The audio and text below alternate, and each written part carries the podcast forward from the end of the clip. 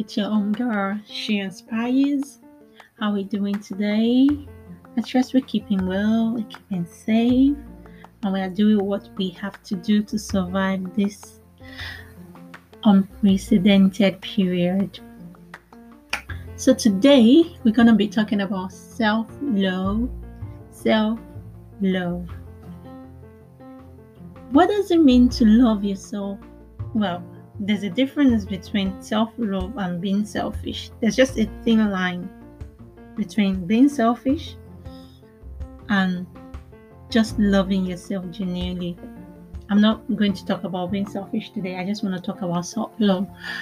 So there are times that we often we feel guilty when we want to take care of ourselves, when we want to give ourselves what we think we truly deserve. We feel more comfortable treating other people better than we treat ourselves. I'm sitting on this table, so I am not even judging anyone. I think we just have to come to a place of acceptance. Even the Bible says, Love your neighbor as yourself. So I have to love myself before I can love anybody else. I need to be full. I need to be like a glass. I need to be able to get full and then give extra to other people. But most times it's always a reversal. Like you tend to love other people, you give, give, give, give, and you forget yourself. That's not the way it works. You should give yourself whatever you think you deserve, and then the extra bit is what you give out to people. And another measure of self-love is um when you feel you don't need to brag.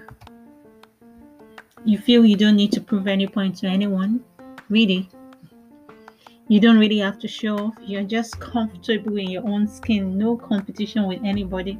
The only person you're competing against is the person you were yesterday. You're not comparing yourself with some social media yardstick. No, no, no. You need to truly and genuinely love yourself. Another way you can love yourself is stop judging. Don't judge other people. You you are not in their shoes, so you wouldn't know what you would have done if you were in that situation. Because most times people judge from a place of resentment, they judge from a place of um underlying issues that they themselves they're trying to cover up.